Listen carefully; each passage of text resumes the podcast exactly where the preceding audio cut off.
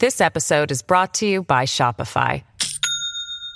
Do you have a point of sale system you can trust, or is it a real POS? You need Shopify for retail. From accepting payments to managing inventory, Shopify POS has everything you need to sell in person.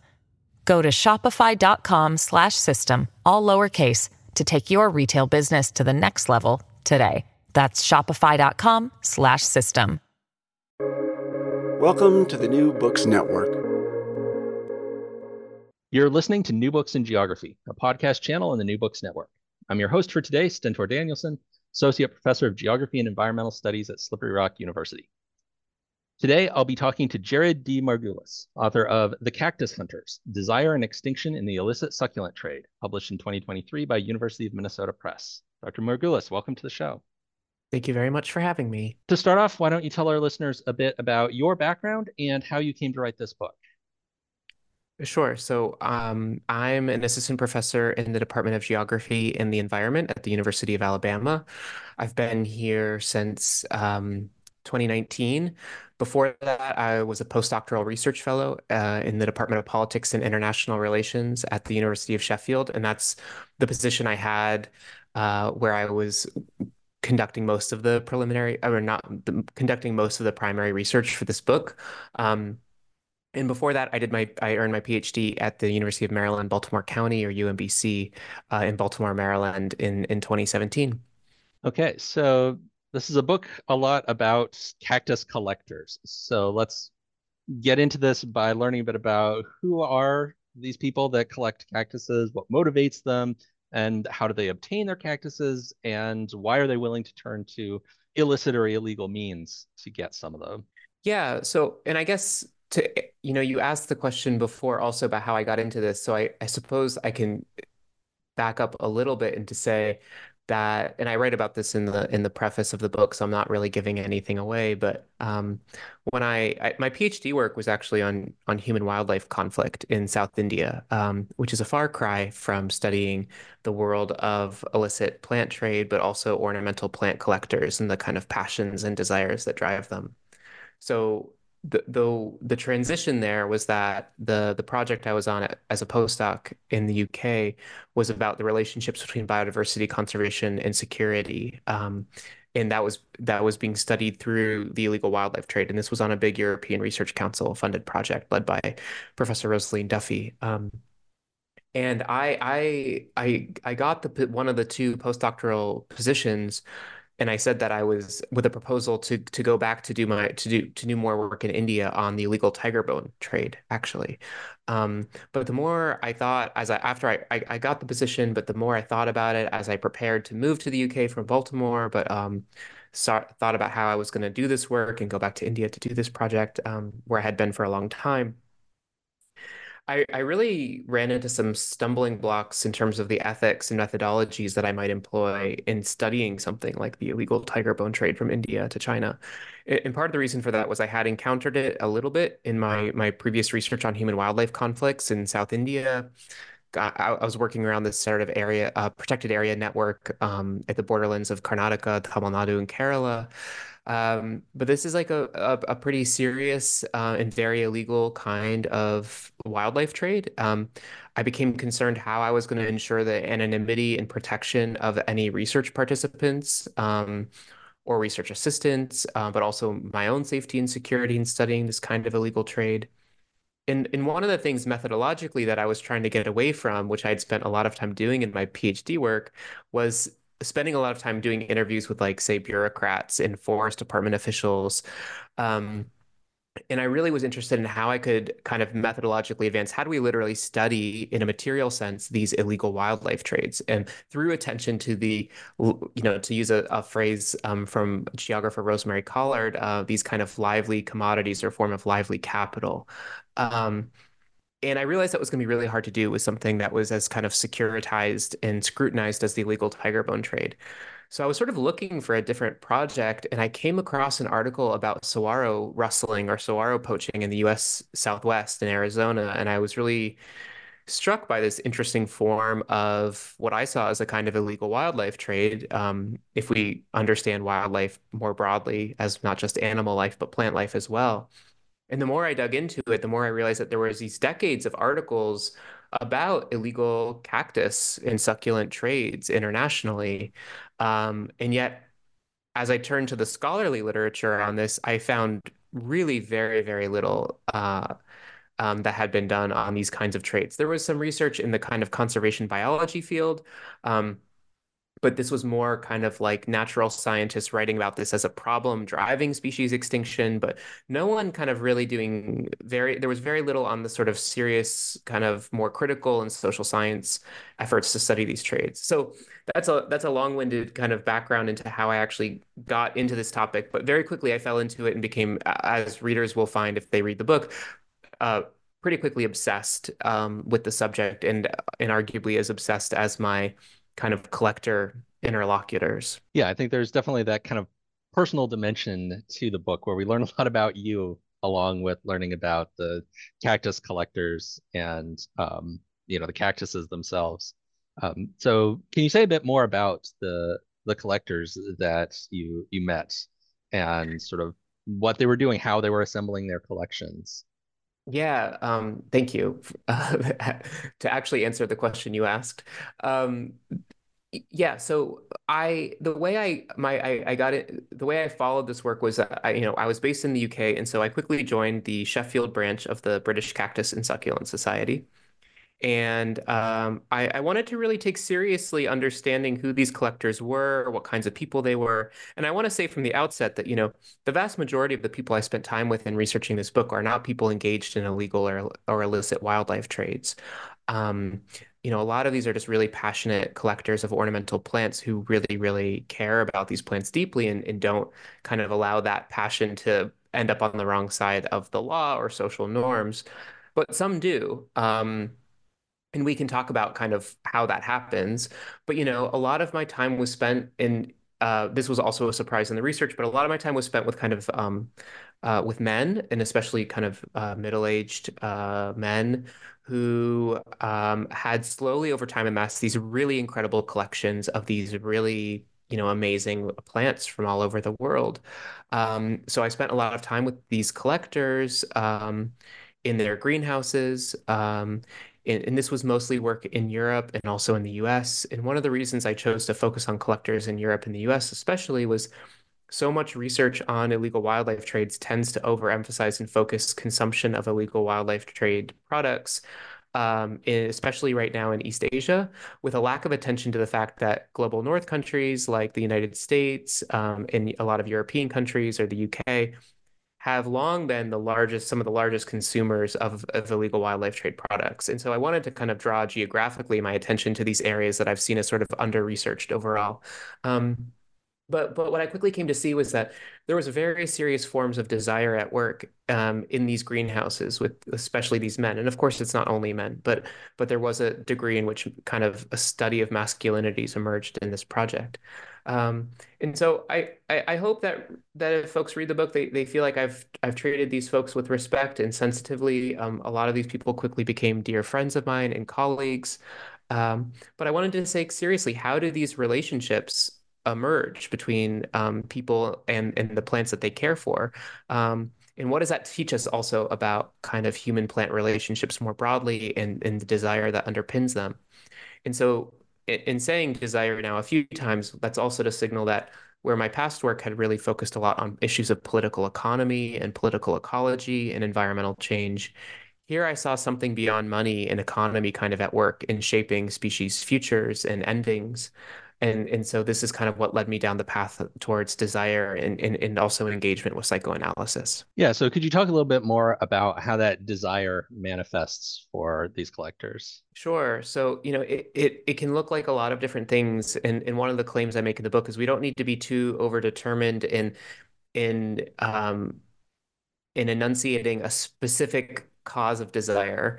Um, it can you know our interpretations can be multiple and many um, but you know, um, one of the things that was really, as a good example, I think, was seeing how the lives of, of plants don't just um, include themselves, but they can include the lives of the collector, um, but also the lives of, of other collectors past. So a common thing you see, and this is this maps really well onto the actual physiological traits of these plants. You know, a lot of cacti are really slow growing and long living plants. Some some cacti live as long as people do, or even longer. And so one of the things that you often see is cacti being passed from one sort of collector greenhouse to another as the collectors themselves pass pass away.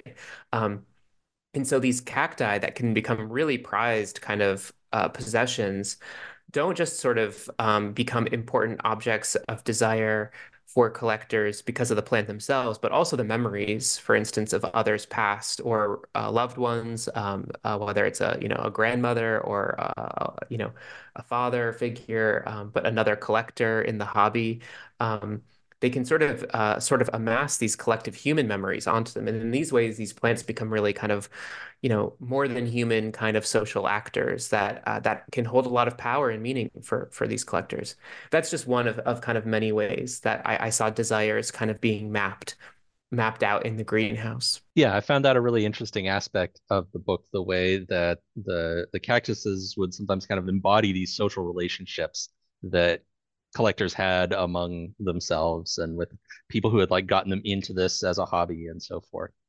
Yeah, I think that was one of the real you know, a lot of this this research was really joyful to to pursue, and it was really different in that way than some of the research I've done in the past, which was often quite fraught and and challenging. And for instance, dealing with like you know real serious issues of of people's livelihoods being impacted by say um, you know their cattle being you know attacked or eaten by leopards or tigers. And there was something really different for me in doing research in which, you know, I could try to really closely and carefully pay attention to how how a collector even moves through the greenhouse and how they pay attention to their plants and the stories that they could share as we kind of moved through. So for any kind of, you know, geographers listening, they're probably thinking about say like embodiment practices tied to say like walking interviews and things like that, or or you know, elicitation techniques. And there was a lot of that kind of at play. And you know, you would pass a plant in the greenhouse and they would remember a story about how they got that plant and from whom. Um, and again, that was an opportunity for me to also to sit with and think about what it means to talk about care as well, which is their kind of theme that emerges in the book, is um, how how how humans care for non-human non-human others. Yeah, so that's actually a good segue because these cactus collectors care for their plants but then they run up against other groups of people that also care about cactuses, but in different ways, and end up kind of at odds, for example, with like conservationists and environmentalists that have different ideas about what it would mean to care for cactuses, especially species that are you know threatened or endangered. Yeah. So one of the arguments I make in the book is that it the the to think through this analytic of relationships between the collectors who are oftentimes sort of vilified and seen as the kind of conservation problem actors by professional botanists and conservationists and policymakers. Um, I, I make this argument that there's a much more of a kind of dialectic here in terms of how what really motivates and sends both of these kinds of groups of actors out into the world in relationship with these plants is sort of uh, forms of of desirous possession that manifests in these different forms, right? So we can think of, for instance, the kind of classic fortress conservation, preservationist desires of conservationists to remove humans from the landscape as a as a mode of uh, possessive desire. In the same way, I think we see these possessive desires at play with collectors who go out to the world um, desiring to kind of bring back these plants from from from their habitats and natural environments into into the greenhouse as a mode of protection um, in its in its own way, even if it you know sort of is very fraught or misguided. Um, and so one of the things I hope people take away from this book, especially for folks who are more interested in kind of conservation policy, is a claim that I make that I think there's a, a missed opportunity here to develop more meaningful collaborations between these kinds of groups of people um, cactus collectors and succulent collectors, for instance, are much like sort of amateur ornithology or birder community. The kinds of people who have the time and passion and drive to go out and check in on these populations and, assess, for instance, um, uh, how populations are out doing in the world in a way that professional conservationists really don't have the time or resources for. Um, so I see a real opportunity here potentially leveraging a lot of that kind of citizens, so to speak, about how these populations changing on a kind of for kind of conservation science work. So I am hopeful that, you know, maybe we can try to of push together opportunities because right now I would say that's a lot of missed opportunities. There have been some um, efforts to try to improve this, but like like for instance the way that the sort of uh, birder community has been leveraged by say the scientific ornithology community to produce scientific knowledge. But I would say that's really happening right now within the kind of collector, um, the collector community. Yeah. So then another thing you had mentioned was that you were really focusing on collectors located in Europe and uh, the United States, but then a lot of the cactuses that they're collecting are species that are from the global south. So a lot of um, yeah. you know, like Mexico, Chile, these kind of places are where some of these cactuses are coming from. So how how does cactus collecting sort of interface with those global north-south relationships? Yeah, you know, so I mean, the I had to do, you know, also think about this project within the sort of longer durée of of colonialism and imperialism, especially because we know, you know, there's really good scholarship out there on sort of the role of botany, um, but also natural history collections um, and taxonomy as, you know, part and parcel to various imperial and colonial projects. Um, you know, we can think about an institution like Kew as a good example of that in the UK, right? These important spaces of scientific knowledge production that also served to um, transfer um, both material goods, like say rubber trees, um, from various parts of the empire to others for their economic benefit. Um, uh, but but but so natural history hobbies as a collection, of course, date back a long time, but especially within the sort of European tradition, very much part and parcel to the sort of desire to explore the world, especially thinking about Britain and its desire to kind of map out the world um, and know the world better. Um, and and so yeah, I did see some of that still, of course, at play, right? So um, the way that collectors would want to go out on what they called cacto explorations. Um, and in in part of the desire there was to to emplace themselves in these landscapes, and in doing so, try to kind of leave their own mark on these histories. So a lot of collectors also, after going on these kinds of trips, will go around and do talks, for instance, at collector uh, within the sort of collector conserv uh, the sort of uh, cactus and succulent societies. Like they have individual chapters and they'll have talks, for instance, about different you know, trips, my trip to Peru, or um, you know, uh, a talk on all the marvelous mesembs of South South Africa. Um, these kinds of you know, sort of photo slideshow talks, and and so this was also a way of them kind of preserving their own legacy um, through these plants in these kinds of landscapes. And so that kind of fantasy of exploration and the imagined desire to discover you know that oftentimes seemed to ignore you know the kind of long histories of both settler colonialism and imperialism but also the fact that you know these are lived in places with indigenous populations and, and you know local inhabitants was something that definitely came up um, in my research. This episode is brought to you by shopify.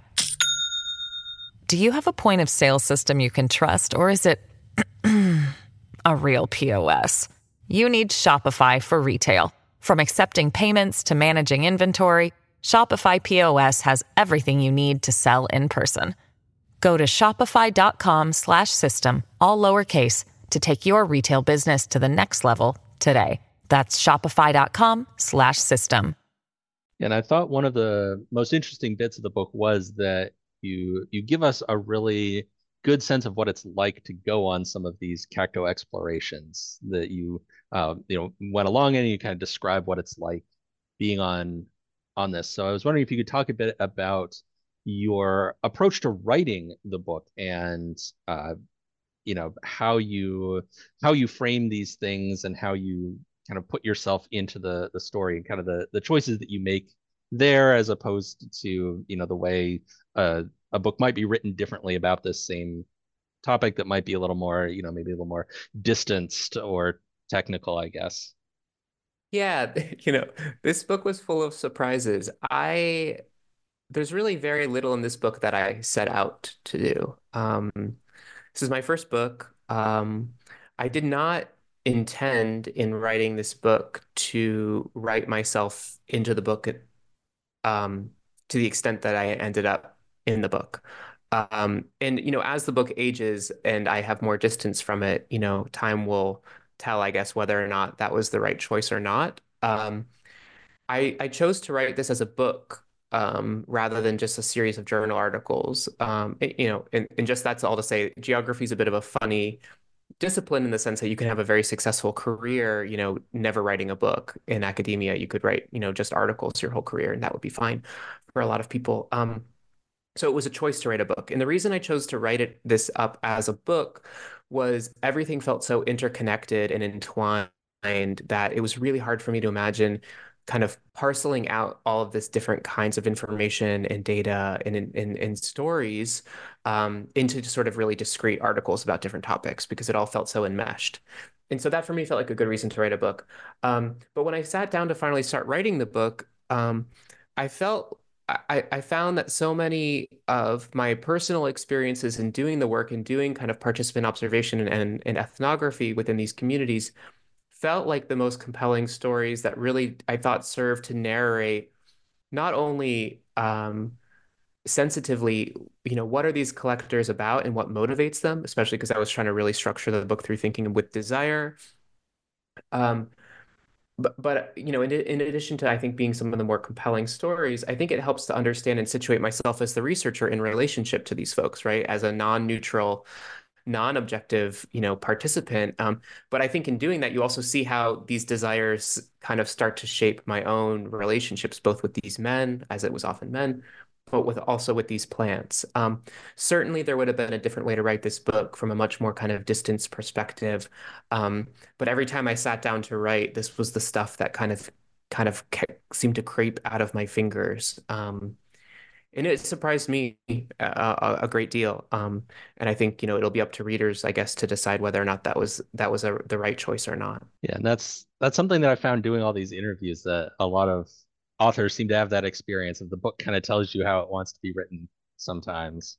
Um, it did feel a little bit strange, like it was uh yeah like i was a medium like through which the book was emergent um mm-hmm. and, and, you know like I, I go back and i i do think i stay I, I i do think i stand by this choice because especially by by trying to pay attention to some of these more psychoanalytic dimensions of the book so thinking about things like anxiety the drives um lack desire. Like these are very um you know this is about where the unconscious um where the rubber meets the road of where the unconscious presents itself in relationship to the environment. And and I think it it it's well suited therefore to also thinking about how we feel these how we feel these kinds of of phenomenon and emotions ourselves. And I, and hopefully that in a way that um readers don't feel like it becomes a navel gazing exercise, but is instead a way to kind of be able to relate it back to own the own experiences that that you know they themselves may have had in a different context. So then kind of changing gears a little bit, uh, I was really interested in the interaction between uh, botanists who are making decisions about how to classify certain varieties of cactus as, you know, a species or a subspecies or whatever, and collectors' decisions about what to collect. So could you talk a little bit about that connection there between like the the botany and the the collectors activities? Yeah, the you know the political power of taxonomy looms large over this hobby. Um, it, and I guess I should say, you know, it, it, what in in the final draft stage of the book, it suddenly occurred to me that um, this was like right before it would was going to basically go to press that I never actually defined what a cactus was or what a succulent was, and that was this is the problem of getting too into the weeds of a project. Um, but you know, it is worth noting, right, that um, so cacti, you know, uh, and this this ties to the, your question about taxonomy. So cacti are a family, a taxonomic family within the sort of classic Linnaean, uh, you know, system of uh, you know, you know, family, genus, species. So Cactaceae is a family of about 1,500 or so, 1,200 to 1,500 species of cacti. This continues to evolve and change, um, both as species get shuffled around by botanists, but also as, as you know, quote unquote, new species are discovered by by scientists. Um, and uh, there's a variety of genera, and then there's this many species. Suck there's no family of succulents. Succulence is a physiological trait that occurs across the tree of life. There are probably around 12,000 species of plants, maybe more in the world, that display forms of succulence. And you know that ranges from holding water in the tissue of you know pinchable, cute, succulent leaves, like the succulents most of us think of, but also in deep tap roots. Um, succulence just tells us that a plant has evolved this trait where in the absence of water in the soil, they're able to maintain metabolic processes and continue to to metabolize um, uh, and, and you know and, and and engage in say things like photosynthesis and, and sugar uh, production um, in the absence of water because it, they store water in their leaves. So that's just I, I feel like that's worth mentioning.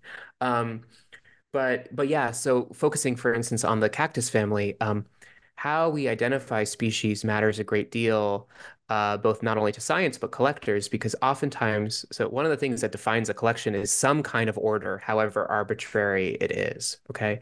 And so for collectors, that can look like lots of different things. It could mean that they only collect plants from one geographic region, like Chile or Peru, or, you know, uh, you know, a particular desert or arid region.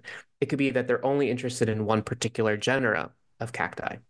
It could be that they're a collector who wants, like a stamp collector who wants one of everything, you know, um, or it could be aesthetic and they like pink cacti with pink flowers and they don't care where they came they come from and they don't care what their shape is, you know. So it's totally arbitrary what defines a collection. The only thing that really makes it a collection is that whether or not the collector is aware of it, there's some way in which this set of objects is becoming ordered in relationship to one another based on the preferences of the collector. A lot of collectors, I would argue, aren't even necessarily aware of what those ordering practices are. Sometimes collections have sub collections as well. Um, but so when botanists or taxonomists decide, actually, you know, this one species of mammillaria cactus is actually not a different species than this other one, and they combine the two, you know, if that uh, happens to be a species of cactus that a collector is really passionate about, and suddenly it doesn't exist in the world, so to speak, as a species, that can really tick off collectors. Um, so you'll often hear collectors talking about this frustration of botanists moving plants around the sort of tree of life and how it messes up their collection. You know, they'll say, well, this used to, you know, this you know, this used to be an Uebelmannia, but now it's being, you know, uh, classified as this genus, or you know, it was it was a Dudleya, but now, or it was an Echeveria, and now it's a Dudleya, and I don't know what to call it. Um, so they'll gripe about this a lot. One of the reasons this is happening more and more, um, or has been happening for a while now, is a shift from kind of a morphological approach to knowing species. So, like, what do they look like? Um, you know, what is the color of the flower? How many, you know, pistils or stamens does it have? Um, what is the the sort of morphological shape of this plant? How tall does it grow? To a molecular genetic approach to knowing species. So how genetically similar are two different kind of species? And this has really muddied the waters of how it is that we come to know species. So this is a question of epistemology. How do we know the species? But in doing so, it changes how how species come to to matter to collectors. And I write about that in relationship to my own encounters with these plants, you know, and if I had known them differently, would they have been, you know, would I have had the emotional experiences, for instance, of encountering them in the wild, so to speak, for the first time, if they had they weren't their own unique super rare species, but were binned in with a much larger, you know, species of cacti. Yeah. So now I want to give you a chance to kind of talk theory a bit because you mentioned in some of your answers that with this book you're kind of bringing together on the one hand psychoanalysis and then on the other hand political ecology. So can you talk about sort of how you combine those and what are the benefits to connecting those two bodies of theory? Yeah this was a a choice like all choices. Um but you know i think i say in the introduction you know this was anything of a project this wasn't a kind of hammer searching for a nail kind of project. Um, I really wanted to take seriously, uh, you know, an inductive. I teaching a qualitative methods class right now, so I'm thinking a lot about you know issues of how to talk about inductive versus deductive research and the epistemologies that underpin our work. But um, you know, I wanted to go out and try to really inductively approach and understand these phenomenon as I encountered them, and allow the empirics to lead me towards the theories that would help me to better understand these phenomenon. And in doing that, what I encountered was that the kind of traditional approaches of political ecology, which is as a discipline interested in issues of, say, power in relationship to the environment and environmental change, issues of access or inaccess to natural resources, um, how political contestations manifest through um, uh, the, through the environment and human environment relations. Oftentimes, that focuses on issues of, say, like uh, Marxian political economy. Most of my work in the past has, it just wasn't helping me better really understand this because this wasn't a, an illegal wildlife trade that could just be made sense of based on winners and losers over access to a robust and lucrative illicit economy. Okay, this wasn't the drug trade. So I was kind of searching for theoretical and analytical frameworks that could help me better understand what was going on and what I was observing. Um, and, and and this is what eventually led me towards psychoanalysis. I did not, at the time of writing this book, have a background in psychoanalytic geographies, which is a subdiscipline, a really robust subdiscipline of geography. Um, so it's not like I was, uh, you know, forging a you know a, a new path here um, in terms of thinking about how psychoanalysis can can be instructive in terms of thinking about human environment relations. There's a lot of phenomenal work that's been around for several decades in this in this vein. Although this work was happening at an interesting moment so kind of within the popular discourse right? Like now you have the new yorker writing about the the return of freud for instance and things like this. So um, i i kind of you know that was sort of just happenstance that it seems like there's a lot more attention being paid to freud and lacan right now in more popular discourse. But um, yeah, I eventually settled on a lot of these kind of Freudian Lacanian frameworks for thinking about desire simply because as I dove into that set of readings and body of work and saw how geographers were were leveraging this theory to make sense of human environment relations, I found it held enormous explanatory power for understanding what was moving collectors out into the world and desiring of these plants and how that was shaping species futures. And um, I can't really think of a better reason to turn to a particular body of theory than that um, was that it helped me make sense of what I was observing as a as a geographer studying these phenomenon. Um, you know, it was very, uh, it meant I had to do a lot of reading. Um, it's why the book took a while in part to write. It was a lot of work.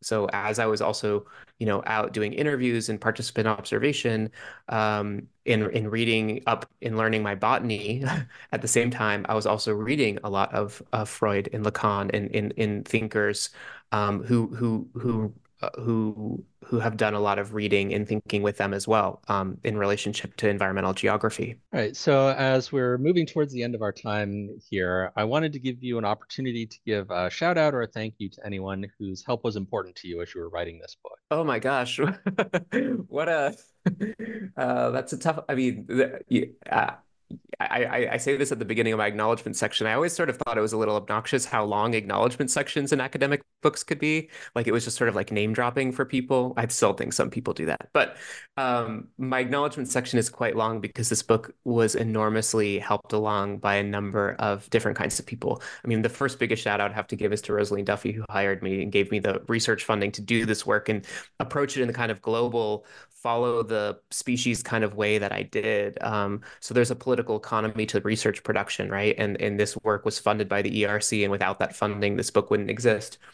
Um, but in addition to Rosaleen, I definitely would want to thank, you know, there's a lot of people who've been theorizing with Lacan and psychoanalytic geographies for a long time um, who've really welcomed me into that space as a uh, as a newbie. And and Paul Kingsbury is someone who really stands out um, as a, a, really important person. He read an earlier draft of the book um, and provided a lot of feedback. But importantly, there was this really phenomenal session um, run by Paul Robbins from Wisconsin, political ecologist, um, Sarah Moore, also a political ecologist who does a lot of, who's written a lot with Lacan um, from University of Wisconsin, and the late Karen Bakker, um, who sadly passed away um, this past year on kind of psychoanalytic political ecologies at one of the meetings of the American Associations of Geographers a, um, a number of years ago.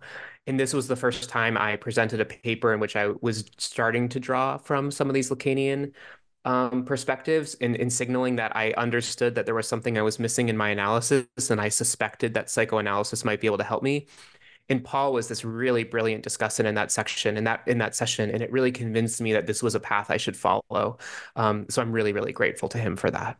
Okay, and so that brings us to our traditional final question on the New Books Network, which is, what are you working on next? You know, for right now, um, I, I, I'm I'm finding myself in this weird illicit plant trade space because very few social scientists have been in it. And so I'm very happy that it has meant that um, I'm doing a lot of work on the kind of more like conservation science policy translation side of things. So I've been doing some work with IUCN related to issues of illegal plant trade.